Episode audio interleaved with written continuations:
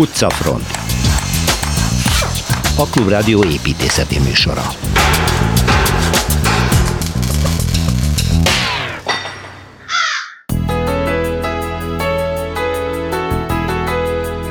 Nápolyt látni, és no nem, nem halunk bele, de másodszor is neki lendülünk a városnéző útnak Szilveszter Ádámmal.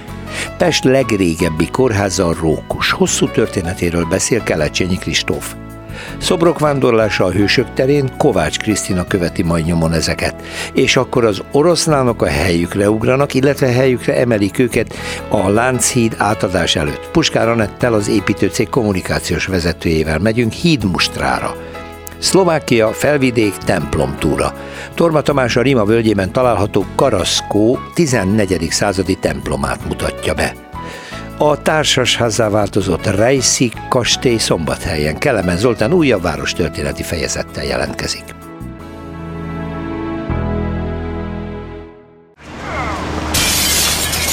Városi tükör.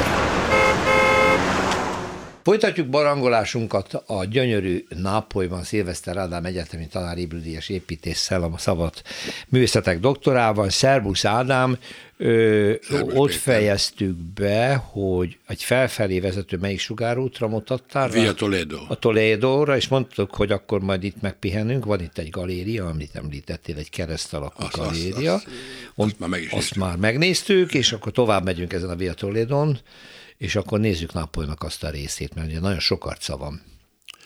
Igen. Neked volt egy kérdésed múlt héten, hogy honnan látszik a Vezúv. A Vezúv, ugye hát ott van a közelben. Hát tulajdonképpen én nagyon hirtelen bejöttem a hajóval, és igen, ránéztem a Csertószára. Szá, igen. De ha körbenéztem volna, akkor láttak volna egy, egy fantasztikus karé. Ugye aha, egyrészt a, város, a, a vár, városnak az összefüggő partszakasza, mert előtte pedig szigetek. Uh-huh. Tehát uh, nyugat felé Ischia, a legszélső sziget, és a másik oldalon pedig Capri.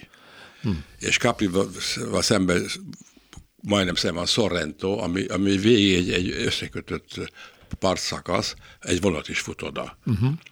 Tehát ennek a közepén áll a Vezúv, aki, aki egy, majdnem akkor a hegy mellett áll, csak neki a kúpja ugye eltűnt, mikor hetvenkettőben kitört. Igen, tehát és akkor mindenhonnan látjuk, mindenhonnan ha Nápolyban állunk szinte. Igen, igen. Aha, jó, ezt kérdeztem. Na most a, a Ha, ha most a Via Toledón hagyjuk abba, ott, ott egy nagyon, nagyon érdekes hosszú úton megyünk föl, aminek egyik oldalán van a, a, a spanyol negyed, ami, ami egy nagyon sűrű, sűrű, merőleges utcahálózat. Meredek utcák mennek a Csertóza felé, domb felé, és, és, és, és a másik irányba is emelkedőek.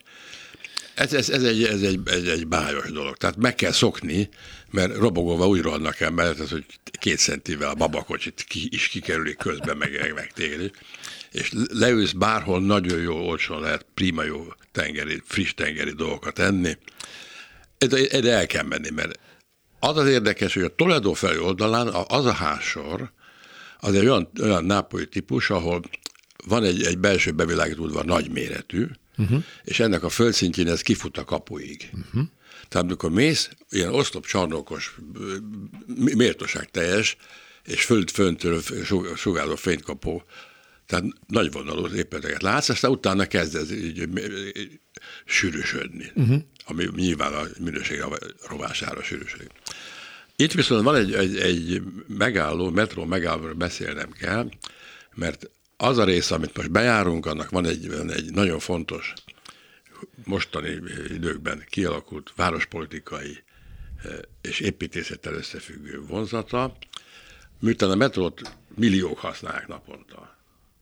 És, és a városnak a, a mai arcát is befolyásoló módon kell olyan minőséget produkálni, minden megállót úgy kell kialakítani, hogy ott ott nem csak az átrohanók, hanem az érintett területeken, szinte múzeum szinten be lehet mutatni mindenféle nagyon fontos dolgot Nápolyról.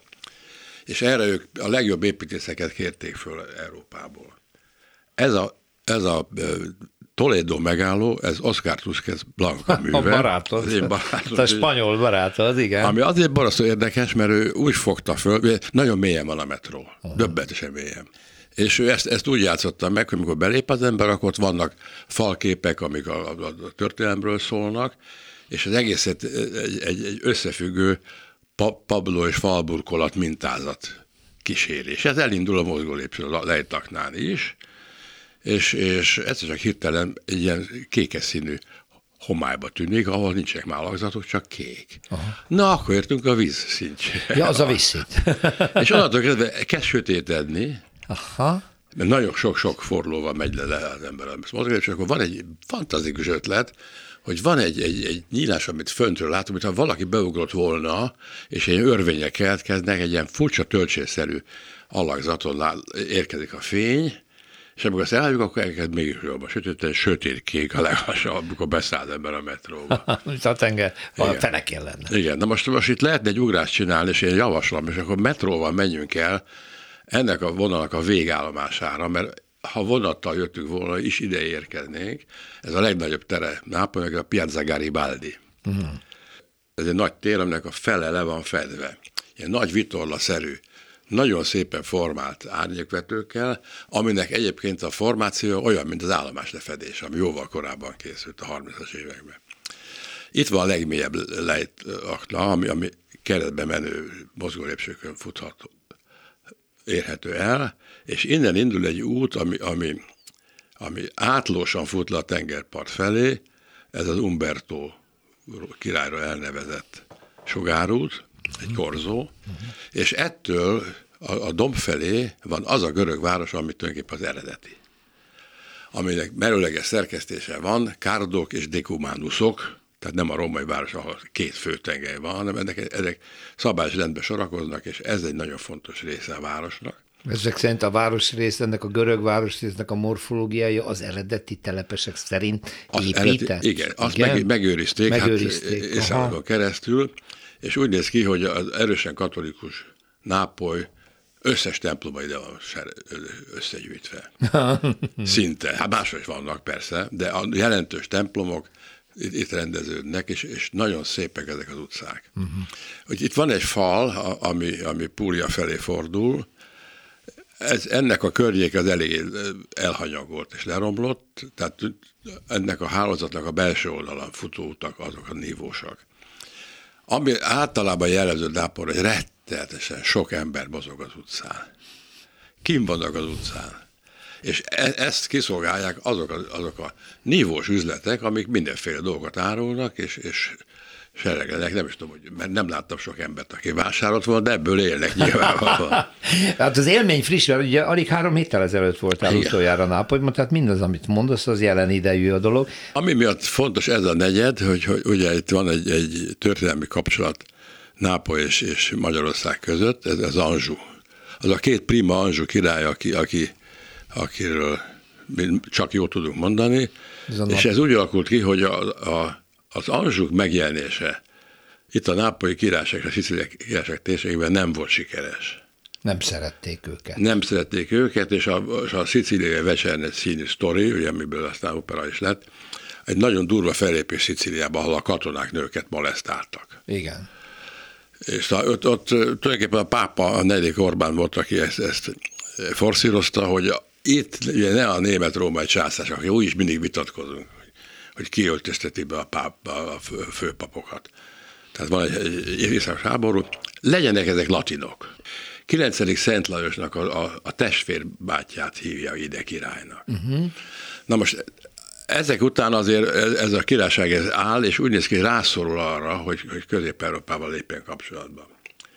És akkoriban már, már divat, hogy, hogy családi kapcsolatokkal oldnak meg politikai szituációkat, és azt kell tudni, hogy negyedik Béla fia, ötödik István gyermekei, két és fél lánya van, felesége Kun Erzsébet, a fia Kun Lá, negyedik Kun László, ő egy, egy nápolyi herceg kisasszonyt jegyez el, a testvére pedig Árpádházi Szent Mária, az fontos, hogy szentet nevezi, mert egy kiemelkedő történelmi szereplő, pedig egy, egy Sánta Károly nevű a, a királyt vesz. No, mert no, nagyon hamar meghal. Uh-huh. Bár születnek gyereke, és dédmamaként hal meg. Olyat marad Nápolyban. Ennek a nőnek, akit nagybecsben tartanak, talán nem annyira, mint, mint Szent Erzsébetet Spanyolországban, az akadémiai osztályok foglalkoznak a mai napig, és minden, minden városban van egy, egy emlékezés róla. Itt ez egy emlékhely van Nápolyban, de ez gyönyörű. Egy olyan gyönyörű középkori templom, egy gótikus templom, aminek minden részlete éppen maradt, Az, az a nehezebb, hogy, egy, hogy a bejárata egy templomon keresztül van, egy, egy, egy jó minőségű barokk templomon, és ha ott valami van, akkor nem lehet bebenni. Tehát ha szertartás zajlik, akkor nem megyek, nem, vagy, nem vagy, jutok vagy be a Mária templomába. Vagy így, így jártunk vagy, három éve. Ja, értem, de igen. Most nem így jártunk, hanem bementünk, bementünk és gyönyörű. Gyöny, akkor nagyon legyen ez egy magyar turistának egy végpont. Igen. Már Nápolyban, ahol most két tételben is jártunk Szilveszter Ádámmal. Köszönöm szépen. Budapesti séta. Meghirdetem a látogatási időt, kórházi látogatási időt a következő percekben. Kelecsényi Kristóf építészet történész, ugyanis a Szent Rókus Kórházról beszél. Szia, Kristóf! Szervus. Na de hát nyilván nem az egészségügyi ellátásról fogunk hallani, hanem az építészetének a történetéről, meg egyáltalán, hogy hova helyezzük ezt el. Szerencsére az egyik legrégebbi kórházunk egybe van a templommal a sarkán, úgyhogy ö, mikor is épült? De pedig a történelem azért sok mindent elkövetett, hogy ne így legyen, de tényleg? Így van. Igen, igen, sajnos az épület, az együttes ezért a második világháború, meg ötvenhatban is nagyon súlyosan megsérült, igen. De, de a kórháznak a története ilyet, ilyen Pest-Budán egyébként egy nagyon szokatlanul végre, még az ezerhétszázas évek végére Hoppa. mennek vissza. Hoppa. ezerhétszázkilencvennyolc. május huszonnyolcadikán nyitják meg ünnepélyesen, tehát azért elég régen, nem szoktunk ilyen mélyre vissza merészkedni a történelemben. Volt, igen. Uh-huh. És, és hát ugye már előzménye is van ennek az intézménynek, ugye az ezerhétszázas évek elején gyakorlatilag az osztrák császári kezdeményezésre itt a helytartó tanács volt az, aki elrendelte, hogy, hogy Pest-Budán azért gondoskodni kellene a szegényebb sorsú betegekről, és ezért még az ezerhétszázas évek elején a, a mostani gyakorlatilag a Puskin mozi helyén, épületének a helyén volt egy, egy, egy, egy ispotály, ami hát egy harmincezres várost látott el, és ebben hetvenkét darab betegágy volt, uh-huh. tehát ezek voltak a viszonyok. Nyilván ez ugye csak a, a, a szegény sorsúaknak a, a kórháza volt alapvetően még akkoriban. Aztán viszont, amikor megépül a század végén ez az új épület együttes, ami még nem a, a, a Rókus Kórháznak a mai teljes kiterjedését jelenti, hanem nagyjából a kápolnát és a, a, a kápolnával egy vonalban lévő, milyen utca is az? Stáli? Tehát Gyulai, a Stáli Pál. Utcá, Gyulai Pál utca, Gyulai igen, Pál. A Gyulai Pál utca mentén, tehát ott, ahol ez a, ez a kis kertes igen. sétáló kis rész vannak, tehát azt a, azt a szárnyat jelent. Ez, ez, ez épült meg, és hát ez egy korszerű, nagyon modern kórházi ellátásnak számított, nyilván megduplázódott, megtriplázódott az ágyaknak a száma, és jóval több ingyenes ágy lett, tehát csak abból volt azt hiszem kétszáz. További százas nagyságrendben maradtak, vagy voltak napidíjas ágyak, és bizony volt néhány olyan elegánsabb, mondhatni lakosztály, ahol pedig ugye a legtehetősebbek kaptak ellátást. Uh-huh. Egy épületen belül mindez. Na most ekkoriban azért, hogyha elképzeljük a, a környéket, hát egészen már volt, mint mostanság. Ugye a, a gyakorlatilag ugye a Rákóczi úton, a, ahol egy burkolatlan sáros út volt, ugye ott hajtották föl a marhákat, a mindenféle vásárokra, ugye a, az alföldi pusztákról. A kórház mögött ugye a mai Blaha Lujza tér helyén ugye egy nagy pusztaság volt, tőle jobbra egy, egy, egy, egy tégla égetőnek a kis tava, meg, meg a hozzátart. Tehát egy nagyon-nagyon, hogy mondjam, külvárosi dolog volt, és hát ahhoz képest, ugye, ha ma belegondolunk, hogy mennyire körbenőtte ezt az épületet a város, akkor, akkor ugye egészen, egészen más igen. a helyzet. Igen. És hát a kórház épületét aztán a tizenkilencedik század közepén bővítik már, ez a forradalom előtt zajlik le ez a, ez a nagyobb építkezés, és ekkor egy bizonyos Pollák Ágoston az, aki a kivitelezést, meg a tervezést is csinálja, ő nem más, mint a Pollá, Pollák Mihály építésznek a fia, hm. tehát ezt ő, ő hajtja végre, és tulajdonképpen akkor épülnek meg a Rókusnak azok a régi szárnyai, amiket már ma is ismerünk, tehát a Rákóczi út felőli e, hosszanti szárny, ami ugye aztán a mai Blaha Lujza térre néz, meg, meg ott az udvaron is rengeteg melléképület, és hát bővülnek a szolgáltatások. Tehát azt hangsúlyozni szeretném, hogy bár ugye azt mondtuk, hogy nem beszélünk a kórház művészi ellátásról, de nagyon-nagyon sok olyan magyarországi orvostörténetben fontos mozzanat történik itt a házban, ilyen-olyan műtétek elsőként, ilyen-olyan berendezéseknek az elsőként való alkalmazása, rendszeresítése, ami, ami tulajdonképpen itt e falak között zajlódott le. Igen, én úgy tudom, lehet, hogy nem pontos, csak az ismereteim, de mintha Magyarország első koponya, illetve agyműtétjét is itt a Rókusban végezték el, ha talán a huszas évek, tízes évek környéke lehetett.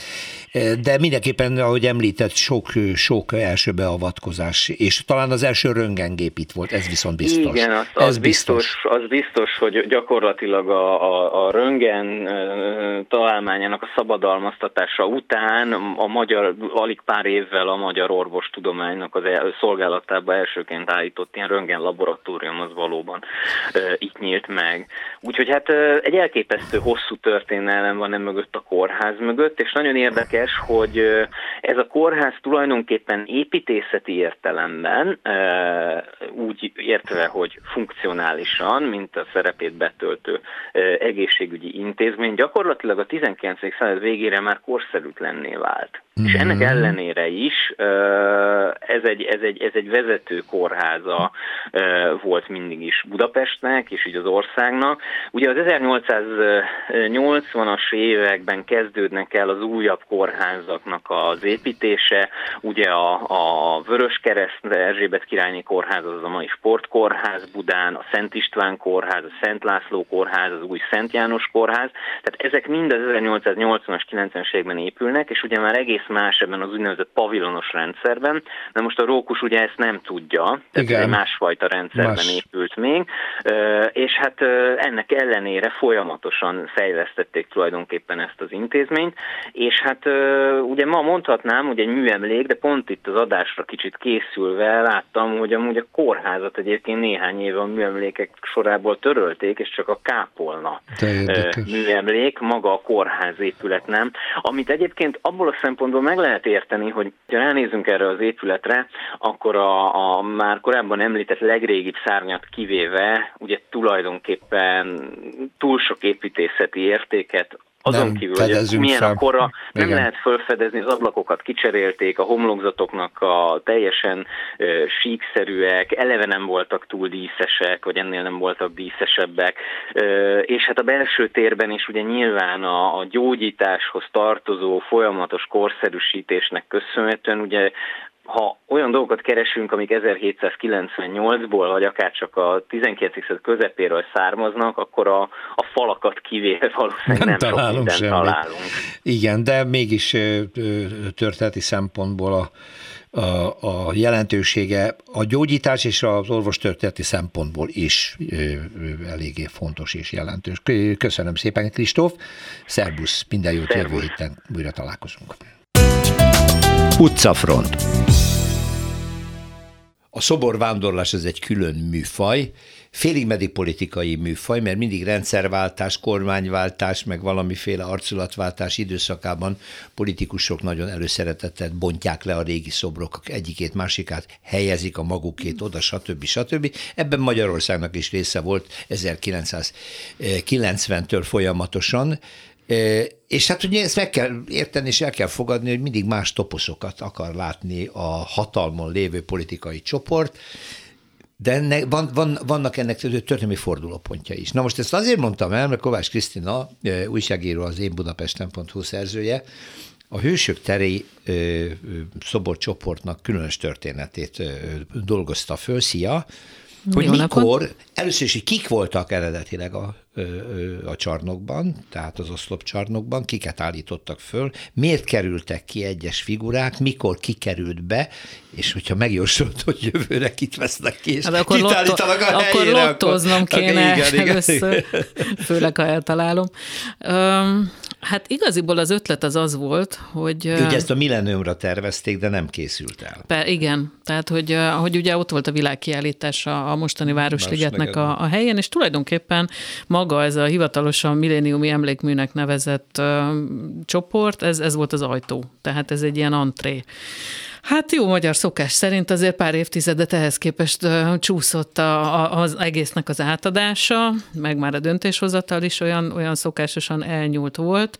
Eredetileg a Habsburgok voltak a végén. Aha, hát, hát jó, ugye, ugye amikor persze, monarchia. Hát ezt még elkezdtük a monarchiában, és akkor a, a végén ott, ott ácsorogtak a, a Habsburg uralkodók, de mire befejeztük, addigra már nem akartuk a Habsburg uralkodókat, úgyhogy szegény Ferenc Józsefet a legvégén, aki stílszerűen azt a helyet foglalta el, mint amit most Kossuth Lajos, azt kétszer sikerült lerombolni, és kétszer sikerült újraalkotni. És hát aztán a végén uh, elsúvasztották szegény Habsburgokat, uh, Mária Teréziát meg lehet nézni a gödöllői kastélynak a kertjében. Azóta fájón hiányoljuk a, a női uralkodókat a felhozatalból, én legalábbis, és, uh, és például ezért kerültek oda az erdélyi fejedelmek, mert hogy akkor egyrészt az volt a cél, hogy hát legyen szobor készen. Tehát, hogy kettőt, konkrétan Bethlent és Bocskayt, azt a Kodály-köröndről hozták át. Mert hogy jó, hát akkor nem kell vele annyit bajlódni. Másrésztről, hát történelmileg mondjuk Tököli Imre, Mária Terézia helyett azért az egy, tehát egy Tökölinek el, elég merész váltás a, a reformokról híres királynő, és hát mondjuk az erdélyi fejedelem, aki jó érzékkel még akkor is a törököknek volt a szövetségese, ami három évvel azelőtt, hogy visszafoglalták volna a katolikus hadak Budát. De ha már arról beszélünk, hogy, hogy hogyan változott időben és a különféle politikai szempontok alapján a, a szobrok élete, meg hogy hogyan olvassunk szobrot, arról is beszéltünk már a múltkor, akkor van egy nagyon pici részlet, konkrétan Károly Róbert szobra alatt, ami némi utánjárást igényel azért, mert ugye úgy néznek ki ezek a szobrok, hogy áll fölül az uralkodó, alul pedig van egy kis kép, ami azt magyarázza, hogy hát az ő uralkodásának éppen melyik volt a legfontosabb pillanata, és hát a, azért, hogy ez hülye biztos legyen, ezért alá is van írva, hogy éppen mit látunk például Mátyást a tudósai körében, ha esetleg valaki nem tudná beazonosítani a nagy orráról, és egy kivétel van, a Károly Róbert alatt Ilyen, no. ilyen kis relief, mert hogy azt ott lehet látni, hogy ott van egy csata.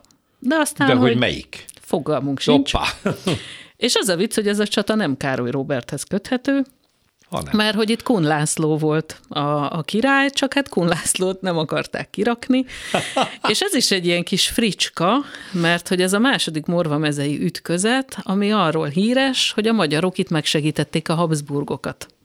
Tehát tulajdonképpen ez egy ilyen kis oldalvágás, hogy tulajdonképpen, ha mi most, ha mi akkor nem álltunk volna mellétek, akkor lehet, hogy a cseh-ottokárt nem tudtuk volna leverni közösen, és akkor egyébként a Habsburg dinasztia nem lenne a kanyarba se. És hát ez aránylag sokáig ott állt, aztán negyvenöt után, amikor már egy baráti, a szovjet blokkhoz tartozó országot kellett volna itt ez emiatt le, lehúzni egy kicsit, hogy megvertük a cseheket, akkor inkább azt mondták, hogy jó, akkor erről most annyira ne beszéljünk, mert az, hogy mi az osztrákokkal együtt megvertük a cseheket, az, az a baráti nem. Csehszlovákiában ez így annyira nem, annyira nem lesz komilfó, úgyhogy inkább ne legyen ott felirat. És, és ez az egész Károly Róbert alatt van, akinek semmi köze, köze nincs az egészhez, mert egyébként még csak a század se stimmel, csak valószínűleg nem tudták hova rakni. A csatáról meg mindenki gondolja, amit akar. Na, persze, eddig még nem nagyon kaptam kérdést róla, hogy ez itt mi. No, hát akkor ilyen szemmel is elmehetünk megnézni a szobrokat a Hősök terén, a milleniumi emlékműre. Kovács Krisztina, köszönöm szépen. Én is köszönöm. Perspektíva. Visszatérünk a felvidéki templom túrához Torma Tamás építész kritikusra, az Egyhelyblokk szerzőjével. Szia, mert Szia, itt, itt általában forgattál ezeken a fantasztikus templomoknél egy-egy, egy-egy epizódot. De arról már korábban volt szó, hogy van ez a bizonyos gotiska, gotická cesta nevű szlovák civil szervezet, aki mindig megnyitja a templomokat, és ennek mindig augusztusban van egy nagy Igen. rendezvénye, és ennek keretében volt ez a Rima völgynek a Árpád-kori templomra és freskóira volt kihegyezve, volt magyar vezetés is. És mert hiszen így, rengeteg magyar vonatkozása van érthetően Szent István igen, korától kezdve igen, ezeknek igen. a templomoknak, és most Karaszkóra megyünk, igen. ez ö, szintén itt található. Rima azt...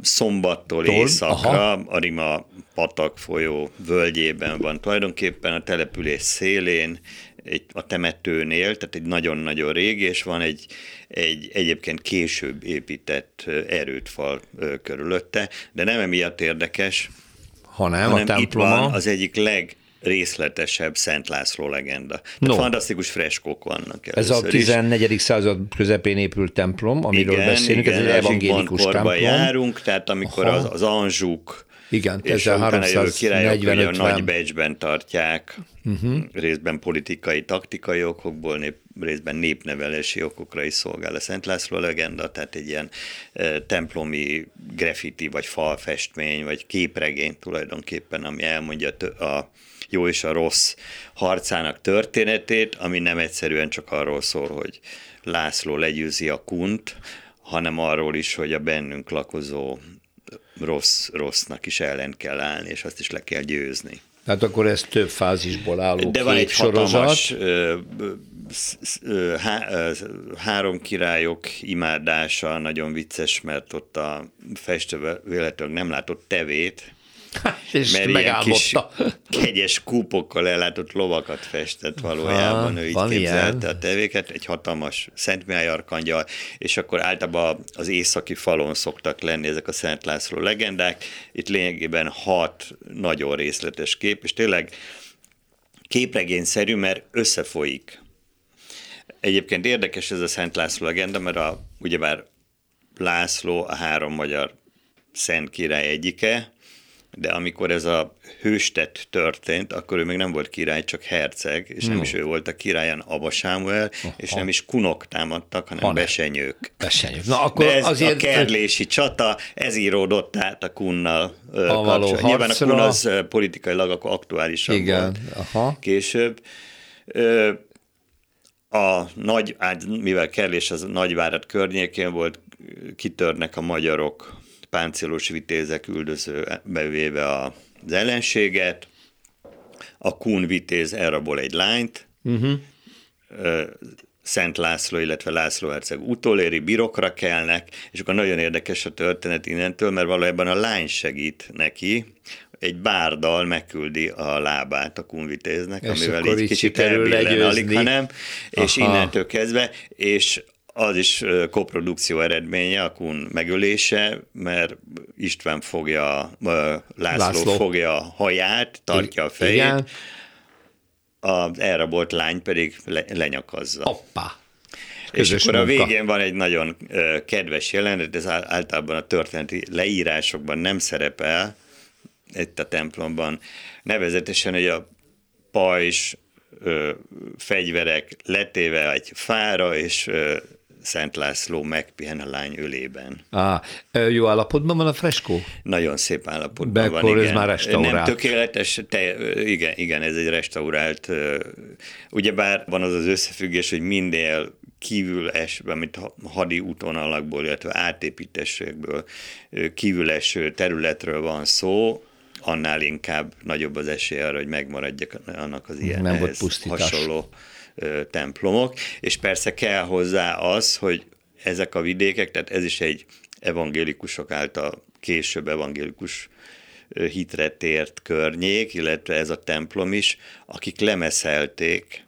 És megmaradt alatta és ez a megmarad, freskó. Igen, igen, megmarad. Tehát azért tudunk olyanokról is, ahol leverték valamilyen különleges uh-huh. okból, uh-huh.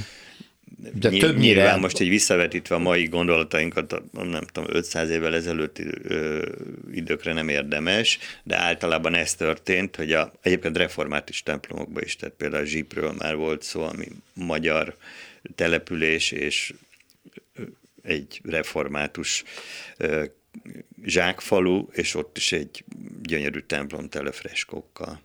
Amik ezért maradtak meg. Karaszkó, Karaszkó. Tehát ez a következő állomás volt, még azért fogunk egy templomról hallani, hiszen mondta Torma Tamás, hogy ebből egy film készül, majd Igen. egy összeállítás. Köszönöm szépen. Én is köszönöm.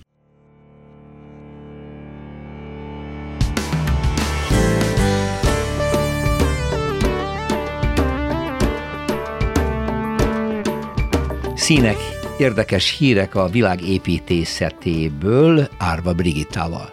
Franciaországban van egy palota, aminek az a különlegesség, hogy kavicsokból épült. Ferdinand Cheval, egy postás, egy fiatal postás volt, aki azt mondta, hogy egyszer azt álmodta, hogy saját kezével fog egy hatalmas palotát építeni.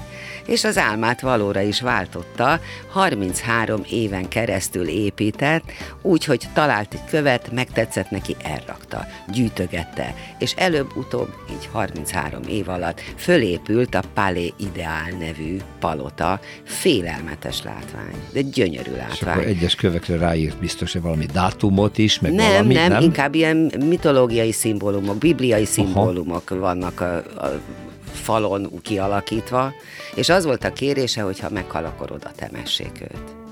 De ezt az önkormányzat nem engedte, és ezért megint elkezdett építeni, és egy mauzóleumot épített magának, magának saját magának. Igen. igen, és aztán valószínűleg ezt a gigászi munkát valamilyen módon díjazták, és megengedték neki, hogy a Palé Ideálba temessék, és ne a mauzóleumba. Na én is egy palotáról fogok beszélni, a sivatag közepén áll, és annak nem az a különlegesség, hogy miből épült, hanem hogy mi borítja. Virág. Be van futtatva virággal. Ön van egy-két virág a környezetében, úgy pontosan negyvenöt millió fajta növény foglal helyet hetvenkétezer négyzetméteren egy sivatagban.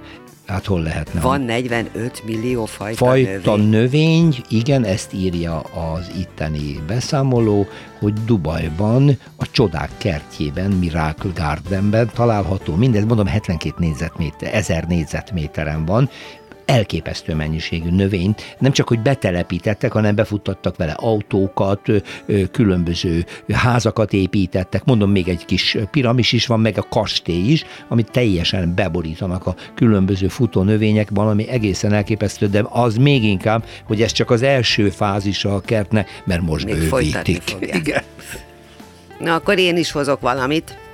Bár mondjuk visszatérve az előzőre, hogy öntözik vajon? Hát elmondom, a elmondom, a sivatag közepén az öntözés csepegtető módszerrel megy, amit annak idején az izraeli honfoglalók találtak ki, így foglalták el négyzetméterről négyzetméterre a sivatagot, és tették termővé, úgynevezett csöpögtetős módszer, vékony vezeték fut a talaj szintjén, vagy a picivel besüllyedve, és pici kis lukak vannak, ahol időnként kicseppen, mindig csak annyi víz, ami egy növény gyökérzetének éppen akkor kell. Takarékos és borzalmasan eredményes. Hm. Gyönyörű lehet. Elmennék egyszer szívesen ide. Hát ma ugye egyébként is Dubajt egyszer látni kéne, nem? Dél-Koreának a harmadik legnagyobb szigete, Jindó szigete, arról nevezetes, hogy évente kétszer gyakorlatilag egy bibliai csoda történik, egy mózesi csoda, ketté válik a tenger. És negyven méter szélesen, és kb. három kilométer hosszúságban egy földhíd alakul ki Jindó és Modó szigete között. És nagyon jól kell Hihet. időzíteni, hogy odaérjen az ember, igen, igen, és igen. akkor át lehet menni, utána gyorsan vissza kell jönni, mert hát hamarosan... szedni kell a lábadat. Rengeteg turistát vonz, és ezt Pierre Randinak köszönhetjük, francia nagykövetnek, aki ezerkilencszázhetvenötben oda látogatott, és utána ezt publikálta, hogy a világ is tudjon róla, hogy egy ilyen fantasztikus csoda van. Mózesi csoda. Tényleg megnyílik a tenger.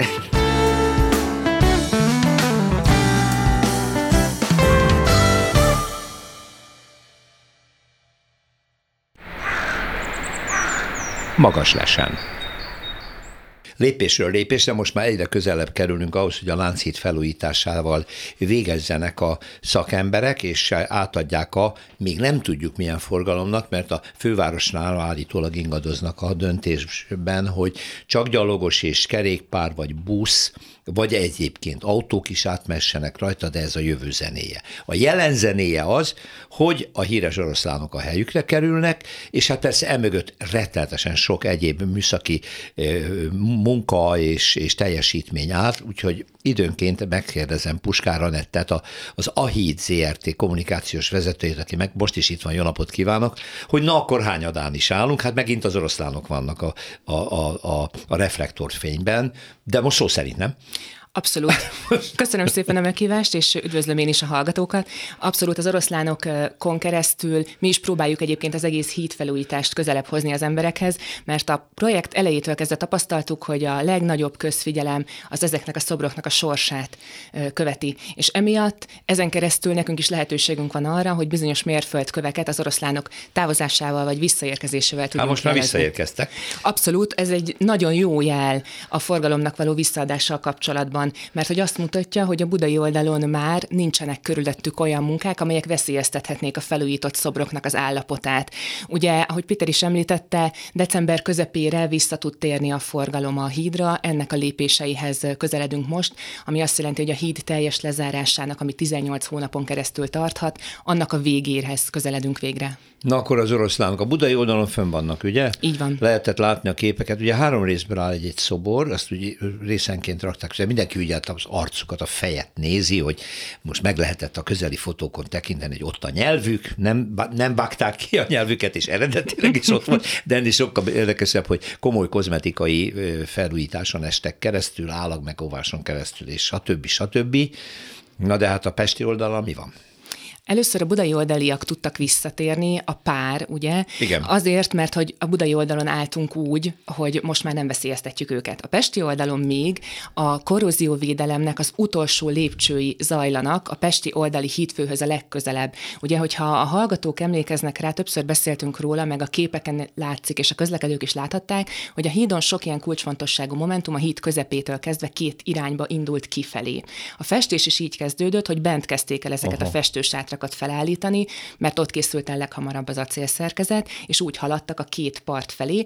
Nos, Pesten most fog befejeződni majd a korrózióvédelem, uh-huh. és ezért azt tudjuk mondani, hogy néhány héten belül nyilván időjárási követelmények azok szükségesek hozzá, ne legyen nagy eső például, vissza tudnak térni a pesti oldali szobrok is a helyükre. De most a nem pestireknek, elsősorban a vidékieknek mondjuk el azt az attrakciót, ami ugye ezt az egész fázist bevezette most a minap. Uh, A pesti oldali oroszlánoknak a posztamense az megújulás alatt van, de jelen pillanatban még üres. Ez azt jelenti, hogy felújítottuk ott a köveket, ezeket a gránit köveket, megjelentek róla a fotók, nagyon szépen a vésnökök feldolgozták a feliratot, kicsit át is dolgozták az em té á javaslata alapján, és már be is aranyozták ezt a felületet, de a posztamens maga még üres volt.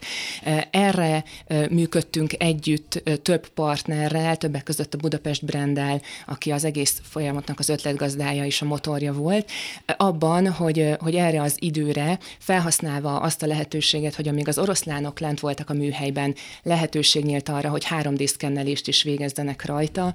Építőkockákból elkészült az oroszlánoknak az egy az egyben mása, pontosabban egyetlen darab oroszlánnak.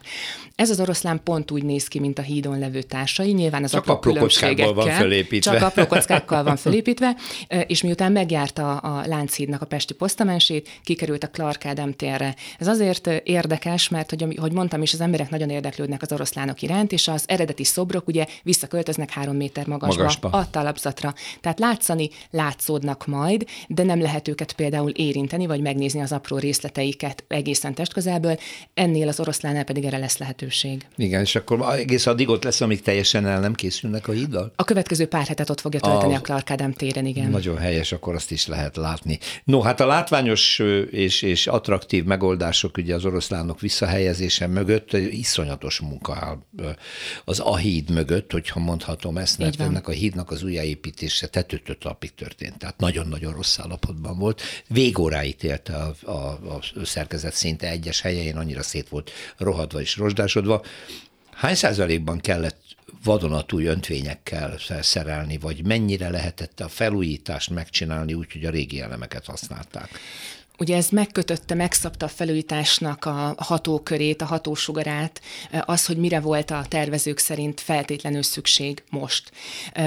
A legfontosabb része ennek a folyamatnak az volt, hogy azt a nagyon előregedett vasbetonpálya szerkezetet, ami már szinte átjukat bizonyos helyeken, azt ki kellett cserélni, annak el kellett tűnnie.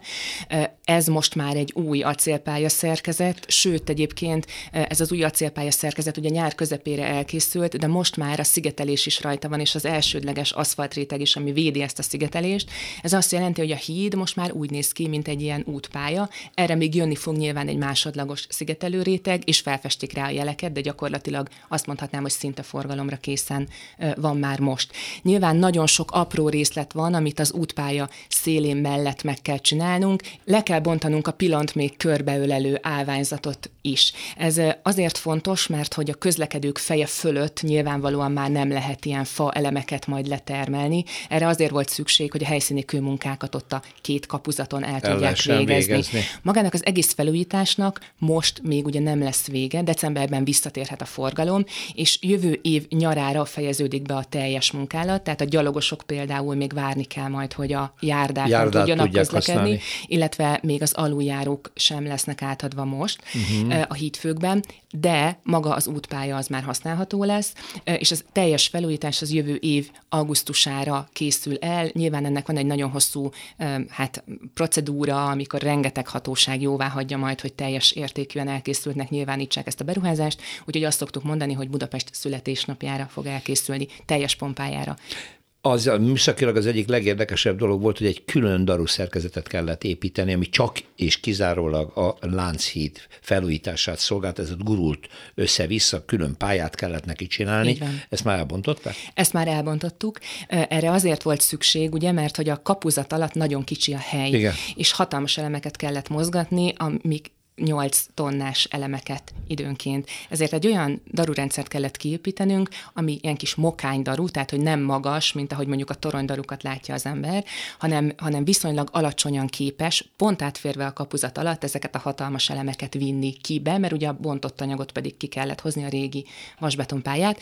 Ahhoz, hogy el tudjuk kezdeni egyáltalán magát az alsó szerkezetnek a korrózióvédelmét, ennek a darupályának és maguknak a bakdaruknak is búcsúzniuk kellett, úgyhogy ők már nincsenek ott a hídon. Ezért van rá lehetőség, hogy gyakorlatilag már az alsó szerkezetnek a korrózióvédelme is hamarosan befejeződjék. Hány al- alvállalkozóra volt szükség itt? Aztán olyan sokféle munkálat volt, a fémmunkától kezdve a, a kő, kőpilonoknak a felújításán keresztül, stb., hogy... Több százan dolgoztak a hídon, ez egy pont azért, mert nagyon összetett feladat, és nagyon sok olyan dolog van, ami annyira szak-szak-szak-szak munka. Elég, hogyha mondjuk az oroszlánok kapcsán ugye a restaurátoroknak a munkájára hát, a, abszolút speciális. Gondolunk, vagy az, hogy például öntvényeket kellett készíteni, ugye a kandeláberek, amik visszakerülnek a hídra. Ezek azokat, újak? Ezek egyik része restaurált kandeláber lesz, tehát felújított kandeláber, viszont lesznek olyanok is, amelyeket teljesen újonnan öntenek ki, mert hogy ezek a három ágú ö, kandeláberek térnek majd vissza, a szakemberek úgy döntöttek, hogy ez az, ami igazából illik a Lánchídnak a régi, ilyen idealizált állapotához. Ezeket például ugye mohácson kellett kiönteni, és külön dolgoznak rajtuk, hogy ezt a sok-sok elemből álló kandelábert megfelelően lefessék, és aztán természetesen működőképes állapotúra összerakják, hogy a hídon majd biztosítani tudja a közvilágítást. Egyébként a híd melyik korszakát állították helyre? Mert hogy nyilván változott. Megépítése óta nem tudom hányszor, ezt egyáltalán nem olvastam róla, csak feltételezem. A híd többször változott, mióta megépítették, elég, hogyha csak arra gondolunk, hogy az első átadása óta, mondjuk az ezerkilencszázas évek elejére mekkorát változott a közlekedés. Ugye milyen járművek jelentek meg, mekkora terhelés jelentett ez mind volumenben, mind pedig tömegben. Tehát a hidat többször átépítették, függetlenül attól, hogy például mondjuk újjá is kellett építeni a második világháború hát után. Hát akkor igen, amikor felrobbantották utána, nyilván azt állították helyre, ami közvetlen előtte lehetett. Nagyjából azt állították helyre, ott ugye egy háború utáni helyreállításkor nagyon sok mindenre nem volt erőforrás, mondjuk így, tehát nem az volt az elsődleges, hogy, hogy mondjuk új gránitelemeket vigyenek fel a talapzathoz, igen. hanem megoldották a régiek ketté hasításával a helyreállítást például. Mi most egy olyan állapotot kell, hogy helyreállítsunk, amit a tervezők úgy találtak ki, hogy itt a huszadik század első felében, uh-huh. tehát egy ilyen, ilyen idealizált állapot, amikor már egyébként rendes közvilágítás van a hídon, tehát nem a legesleg eredetibb állapotát, mert akkor ugye még nem voltak háromágú kandeláberek, stb., hanem egy ilyen idealizált változatot. De például mondjuk a posztamensen azért is igazítják ki a szöveget a pesti oldalon, mert, mert annak a megfogalmazása ugye a, a helyreállításkor negyvenkilencben az nyilván egy egészen másfajta, másfajta kultúrát, történelmi hátteret mutat, tehát hogy most már nyilván nem fasisztákról van szó, hanem kivonuló német csapatokról, csak hogy a legevidensebb dolgot mondjam. Mm-hmm. Emellett például, amikor a, fönt dolgoztunk ugye a kapuzatokon, akkor ott is a címereket kellett megújítani, de ezek sem a a leges-leges legeredetibb címerek voltak, hiszen azokat ugye lecserélték, és aztán visszacserélték a rendszerváltás után, tehát hogy, hogy sok ilyen apró dolog van, a magyar történelemnek olyan sok vihara volt, hogy, hogy nehéz volt megálmodni, hogy mi az a szakasz, de a műemlékvédelmi szakemberek azok nagyon komolyan dolgoztak ezen. És ez most már kőbe van vésve. Igen, abszolút, most már abszolút, igen. Na még a két térről beszéljünk, mert a, nem tudom, hogy az Ahíd végzi-e el magának a Clark Ádám térnek a rekonstrukciót, vagy az már más feladat? Az a hídhoz kapcsolódó igen. Feladatrész. Ez azt jelenti, hogy nekünk helyre kell állítanunk a Clark Ádám teret a felújítás előtti állapotába. Tehát lesz körforgalom lesz ugyanúgy. Lesz körforgalom, ugye a felújításhoz nagyon picike volt a felvonulási terület, igen. meg a híd fő is nagyon közel van a Clark Ádám térhez, ezért egy ilyen mini körforgalmat kellett kialakítani akkor, amikor a teljes lezárás megtörtént. Most újra az eredeti nagy körforgalmat fogjuk helyreállítani, nem elfelejtve azt, hogy időközben egyébként több beruházás zajlott, ami nem a Lánchíd felújításához kapcsolódott, mert a vízművek, elektromos művek, ott nagyon sokan kihasználták azt a, az időszakot, amikor ott ugye kisebb volt a forgalom, de mi az eredeti állapotát uh-huh. fogjuk helyreállítani, tehát virágágyással a közepén a nagy körforgalom uh, fogja kísérni majd ezt a, a teret és a felújításnak a végét is. Hát a nagyon jó hír, hogy decembertől szépen lehet közlekedni, a gyalogosoknak még várniuk így kell van. A járda birtokba vételére, és hogy a teljes átadás az akkor jövő a Jövő ősszel fog valamikor. Ősszel, amikor az utolsó legapróbb részlet is e, már felújításra kerül, és akkor az Ahíd levonul a hídról. Abszolút. Köszönöm szépen, Puskáranettet hallottuk, az Ahíd zé er té kommunikációs vezetőjét, és azt hiszem, hogy még találkozunk a következő fázisnál, amikor már az oroszlánok végleg a helyükön vannak, de valami más még történni fog. Köszönöm szépen. Utcafront. Szombathely különös hely. Például vannak kastélyok, amiről már Kelemen Zoltán ö, beszélt, és most is itt van velem a stúdióban, szia. A Loire völgyéhez hasonlítottad, mert ott hát van, ott van öt pe, kastély. A gyöngy, gyöngyösparti kastélyok, így van, így van, igen. Szombathelyi Loire völgy. De most meg egy... lehetett csinálni, de hát most ez ilyen illúzió. Na, de mert erről már volt szó ezeknek a kastélyoknak igen. egyikét, másikat bemutattad, de most van egy olyan kastély, amiről... Ez máshol van. Ez máshol ez van, nem és ló, ez nem... meg az ember, ha ránéz a mostani épülete, eszébe nem jutna, hogy ez nem, egy kastély. Nem, hát ez egy ilyen társasháznak tűnik messziről. És akkor ennek a helyén volt az a Reiszig-kastély. Reiszig-kastély. Reiszig. Reiszig-kastély. Ez nem azon a részen van, amiről az elején beszéltünk, hanem az az észak-észak-keleti város részen aha. van. A volt Kám- Kámon falu. Helyezkedik el. Ezt ezerkilencszázötvenben Herényel együtt becsatolták. Csatolták. Hát ezt úgy lehet tudni, hogy azon a helyen volt például a Gotthárd család az obszervatórium, tehát hogyha uh-huh. valaki így be tudja azonosítani, azon a környéken van. A volt latex cég, a Pucsféle gyapjúgyár és a Szófia utca között be van építve teljesen ilyen kilencvenes, kétezres évek ben épült lakótelepi része, nem is látszik. Tehát utcáról nem lehet megközelíteni klasszikus értelemben utcáról, hanem, hanem be kell menni ilyen udvaron keresztül. Úgyhogy nagyon sok szombathelyi egyáltalán nem tud róla. De hogy fedezted fel? Ö, hallottam a aha. történetéről, méghozzá a, a Vasi Múzeumban rá egylet tartott egy ilyen előadást pár évvel ezelőtt, uh-huh. tehát én onnan tudtam egyáltalán, meg nem messze nőttem én fel onnan. Ja. És uh, régen is, mikor a latexgyár még megvolt, uh, és mindig nézegettem arra, hogy mi a franc ez a sárga, ö, olyan, ez nem ide való, tehát, hogy ez valami más. Annyi, annyit vettem észre, hogy ez valami egészen más. Tehát van az épületek egy olyan része, van amiről... egy olyan varázs, és van egy olyan, ö, ami, ami, ami azt mutatja, hogy ez valami különleges. Hát kiderült, hogy az. Uh-huh. Ugyanis ez egy tizenhatodik század végén épült kúria. tizenhatodik Az, annyira régi? Bizony. A, az oh. alap. Az alap. Oh, igen, amire ez építették. Három részből áll most ez az épület. Uh-huh. Ez három kor lenyomata, a tizenhatodik század végi késő reneszánsz, illetve kora barokk kúria vaskos falai az északi oldalon, illetve a déli oldal tizennyolc-tizenkilencedik században ö, bővítették. Bővítés? Barokk, majd egy kicsit klasszicizáló stílusban aha. is. Aztán így összenőtt a dolog, de a tetőkön meg a különböző elcsúsztatott falszerkezeten, tehát látszik, hogy ez, hogy össze-vissza toldozgatták, foltozgatták. Hát ilyen a városi építészet, ugye szépen igen, a korok igen, rétegződnek egymást, mert ha most ránézel, akkor egy, hát egy kortárs lakóépületről hát van szó. Hát úgy tűnik, de ha közelmész és bemész, tehát ott látszik azért, hogy, hogy, hogy nem egészen úgy volt. Van egy érdekes figura, akihez kötődik. A Reiszig már a, a Reiszig család az egy harmadik vagy negyedik tulajdonos volt, egyesek szerint harmadik, mások szerint negyedik.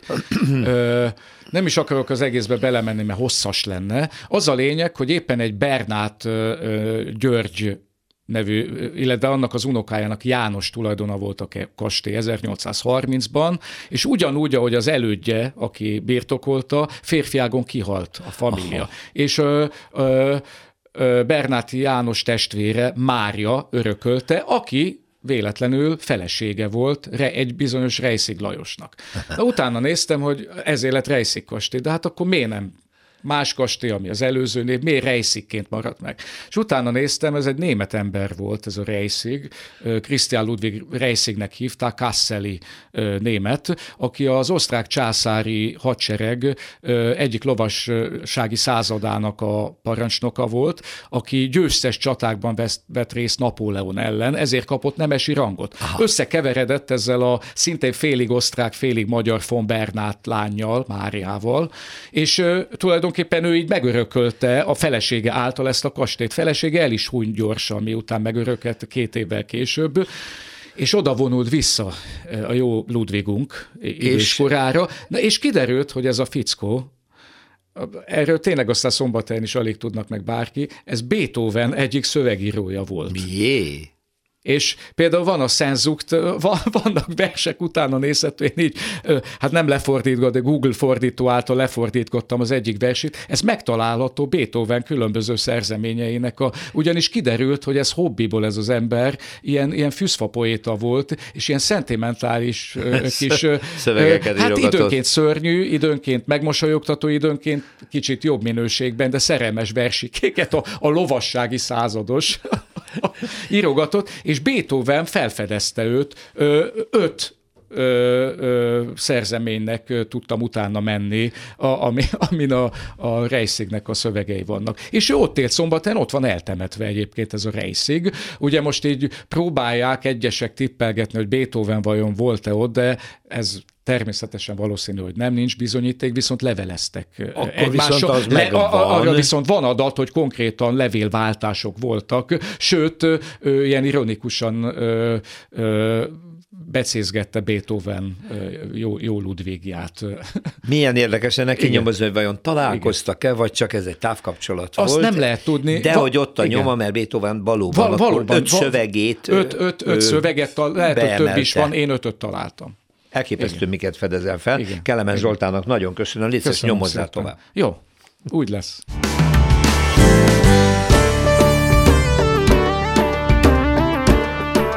Ez volt az Utcafront. A csapat, szerkesztő Árva Brigitta és a műsorvezető Rózsa Péter. Jövő héten újra várjuk Önöket.